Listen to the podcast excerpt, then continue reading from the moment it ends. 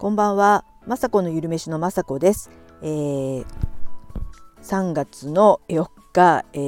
ー、土曜日ですね、えー、夜の6時半の収録となってます、え今日はね土曜日なので皆さんは朝から出かけたり、えお仕事してたりしてたかと思います。私はですね今日はですね4時ぐらいに、え飼い猫のドラちゃんに起こされたりとかしてそれで眠たくなっちゃって二度寝をしましたら、え今日はね8時ぐらいまで寝てました。こんなこと珍しいんですけどたまにはいいかなと思ってだらだらと本当に寝ちゃってて8時でびっくりしました。それからですね、えー、白湯を飲んだり瞑想をしたりそしてあの朝ねご飯食べる前に最近ズボラストレッチさんのストレッチをするんですけどそれもしてもうほんと9時過ぎぐらいに朝ごはんを食べてのんびりできました。なかなかね普段はそんなわけにはいかないんですけど土曜日ぐらいはいいかなと思ってね今日はねゆっくりあのスタートしました。であの今日ねあの買い物に行っただけですごい花粉が飛んでるってことを感じて目は痒くなりますし鼻もまあ私はね軽い方ですけどえー、鼻水とかねそういうのとかあと喉がちょっといがらっぽいっていう感じで、えーと、旦那さんがねすごく、えー、ひどい花粉症状を持ってて薬も飲んでるんですけどすごくねかわいそうなぐらい 鼻とか噛んだりとかしてもうほんとうちのティッシュ代すごいんじゃないかっていうぐらいもうほんとよく鼻を噛んでるんですね。でもなんか最近そういえばティッシュあのあんまり噛んでる姿見てないななんてちょうど思ったらこれすごくいいよって言って今日ねおすすめされた名前忘れちゃったんですけど鼻うがいってよくねあの宣伝でやってると思うんですけど CM とかでもねあのお水生理食塩水かなんかかな水をピュッて鼻の中に入れて、まあ、鼻から出る片方の鼻から出るタイプとか喉から出すタイプとかあるんですけどそれをなんか最近やってるなとは思ったんですけどすごくそれがいい感じでやっぱね当たり前というかその花粉をね流して体の中に入れなければいいっていうことですごくね効果があってですねそれをすごくね押してくるんですよ。これいいよやった方がいいよって。で私はねちょっとあんまりそういったのって苦手っていうか緊張しちゃって多分あの鼻とか耳の方に入っちゃうんじゃないかとか思って案の定恐る恐るやってしまったらあの本当にねあの痛いってこう鼻の中に水がこうねプールで一瞬溺れたかのようになってすごくねちょっと苦しかったというかだからあの旦那さんにじゃなくてもっとリラックスしてやればいいんだよって言ってまた帰ってきてからねやった時にはああこういうふうにやればいいんだっていうのがあってあのすごくねすっきりして気持ちが良かったです。これは本当あのすごい人にはいいんじゃないかなと思って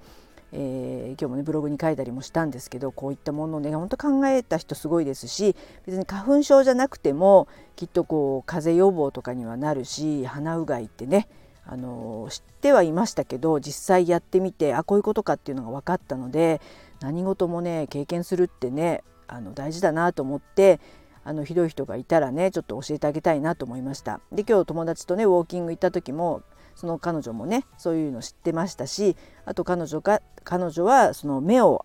洗うアイボンっていうかいうやつで目もさっぱりするやつが売ってるよなんて言ってそうやってねこ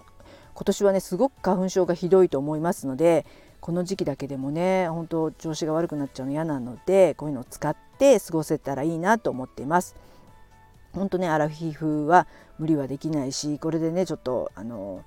風邪とかひいちゃったりね体調を崩したら大変なので、えー、そういった環境もね整えていきたいなと思っています。はい、あとはですね今日は、えー、ちょっと息子が出かけていないっていうのもあって自分たちで好きなものを食べたりね残り物を食べたりとか普段もそうなんですけど今日はねおやつに、えー、発酵あんこを食べました。えー、発酵あんこってね前もこのラジオでも言ってますけど、えー、砂糖をね 1, グラ1グラムも使わないで、えー、小豆を煮たやつと米麹を同量入れて、えー、60度8時間発酵したものですごく甘いあんこができるんですね。私はそのあんこが大好きでたまに煮るんですけど今日はね歩い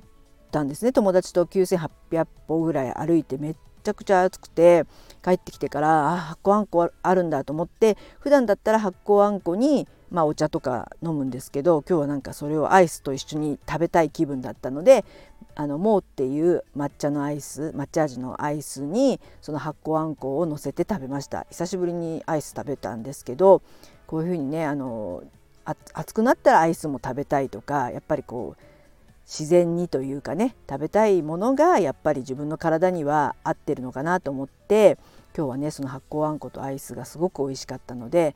あね暖かくなってきたのかななんて思いながら今日は食べました。はい、あとは今日は特にねあの仕事というかね YouTube の方とかはしなかったんですけどそうですね珍しいですね今日はあの朝がねのんびりしちゃったっていうことで結構おせおせであの夕飯のね準備とかしてたりしてあとブログは書いたんですけどそんな感じであとはね、えー、ゆっくり夕飯を食べるんですけど、えー、なんかねやっぱりこうゆっくりしたい日はこうやって雑誌とか見たりねさっきも発酵あんこ食べながらちょっとね、えー、先週いただいた雑誌のねオレンジページとかクロワッサンを見たりとかそういった時間がすごくあの貴重ですありがたいです。本当ねちょっと前というか10年前とかは朝ねこんなにゆっくりなんか絶対寝れませんでしたしもう10年前って言ったらみんなね習い事とかサッカーとかやっててもうみんな試合に行くとかで朝一番に起きてお弁当を作ったりとかなかなかゆっくりできなかったことがねほんとね遠い昔に感じますし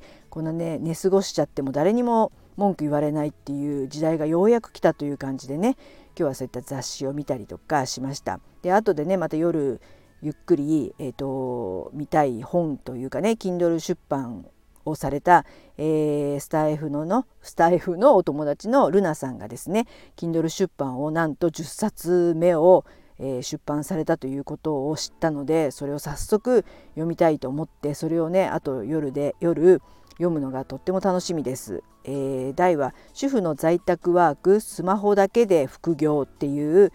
えー、題の本であのとてもね興味がある内容となってますし、えー、ルナさんはすごくてあのチャット GPT って言って私はちょっとまだ分かってないんですけど AI でね質問を投げかけるとあの答えがね返ってきてるっていう答えが返ってくるみたいでそれをね利用してちょっとねあのお手伝いしてもらって今回はそういったね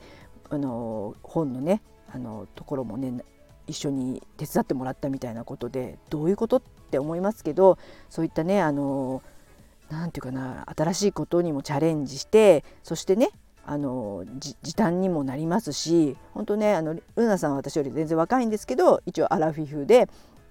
あのやっぱりねブログ書いたりすごく疲れる作業ですよね。ブログ書いたり本を書くなんてもう考えられないぐらい体力勝負もあるんですけどそういったところでですね難しい文章だったりちょっと自分で表現したい文章がそうやってねあの AI で考えてくれてそれを自分なりに書け書ければすごく時短にもなりますしこれから先ねどんどんどんどんそういうのも利用していけば私も今ねブログ書くのにちょっと時間かかっちゃうんですけどそういうなそういうことをねあのあの私も利用して少しずつね早く書けたり、えー、手伝ってもらえたらどんどんどんどんねブログも楽しくもっともっと書けるんじゃないかななんて思ってます。私もねいつか Kindle 出版したいなってあの思ってます。でも全然それは先で今はねほんとブログ書くことで精一杯ですしブログもねほんと奥が深いというかあの文章力のなさとか勉強してあのね、えー、旦那さんがなんか私にこれを図書館で借りてきたよって言った本の名前を今忘れちゃったんだけどあフードライターの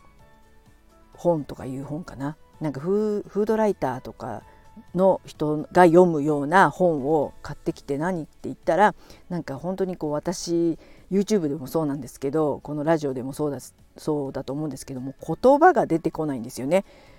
別にフードライターでも何でもないんですけどもちろんそんなあれではないんですけど YouTube でこうちょっとだけあの後半に喋ったりしてるんですけどよくね息子に「またお母さんめちゃくちゃ美味しかったって言ってたとかって言って突っ込まれちゃうんですよ。私なんかもう感情でもう一発撮りなんでもう美味しかったらもうめちゃくちゃ美味しかったですって言っちゃうんですよ。でも息子とかはもうそれは本当にねあのね語彙がなさすぎるっていうんですか？ボキャブラリー？よくわかんないなんかそういう言葉がなんか全然美味しさを伝えるのがそんな言葉じゃダメだよとかってダメ出しをされるんですね。そんなこと言ったってそんな一発撮りで美味しいものは美味しいしか言えないですよ私ね。それをなんかあサクサクとかそれはあのフードライターさんとかそういうね食べ物のことを何て言うんでしたっけそういう人たち忘れちゃいましたけどそういうねよく言葉で喋ってる人たちいますけど 出てこない。そうなんね言えませんよ。ねもうほんと美味しかったら美味しいですしか言えないしあのもう何に喋ってるか分かんなくなって繰り返しますしそれはもうねアラフィフならではのもう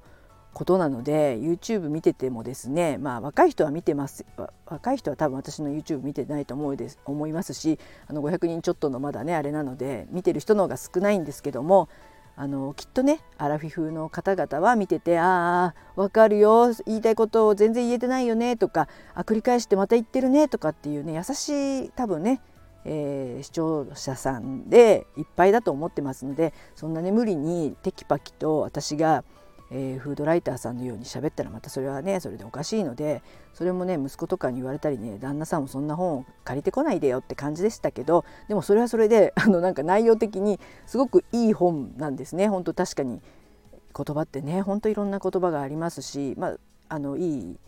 お話もたくさん入ってたのでその本も読みたいですし読みたい本がねやっぱいっぱいありますね。本当時間が足りません。そしてスタンド FM さんもすごく最近フォローしてあの、ね、してくれた方とかその方のもう耳も忙しいし目も忙しいしなんなら手も忙しいみたいな本当忙しくて時間って24時間じゃ足りません。それなのに今日は私8時間か9時間寝てしまいましたということでねもっとね4時間まあ6時間ぐらいで起きれるように少しねここであの運動はね習慣化できるように、まあ、大した運動じゃないですよ。ズボラストレッチさんの20分かぐらいのをねやってるのを毎日たった4日ですけど続けてますけどそれと一緒にね早寝とか早寝早起きして時間を有効活用しないとですね本当読みたいものも読めないとちょっとねあれなのでそういった春に向けて、えー、ね、皆さん入学とかされて学校行ったりとかまた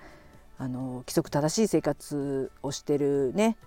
と親も規則正しくなるんですけどどうしても、えー、子供が大きくなって、えー、自由な身になりますとついつい自分のねペースになってしまいますけどその自分のペースっていうのも本当大事で本当難しいですよね。